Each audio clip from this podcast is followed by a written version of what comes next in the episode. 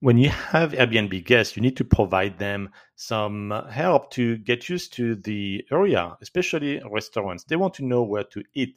And you might be wondering how often you should update your list of restaurants. And the short answer is regularly. I would say every six months because restaurants change. Imagine you send them to a restaurant and it's closed, or you actually found out that there is one meal or one particular dish in a restaurant that is amazing and you would love your guests to uh, experience it, then you have to add it. So every six months, review the list of restaurants and dishes, not just the restaurants, but more details in the menu, like what's best based on your experience or previous guest experience. And therefore, your future guests will reward you with better ratings.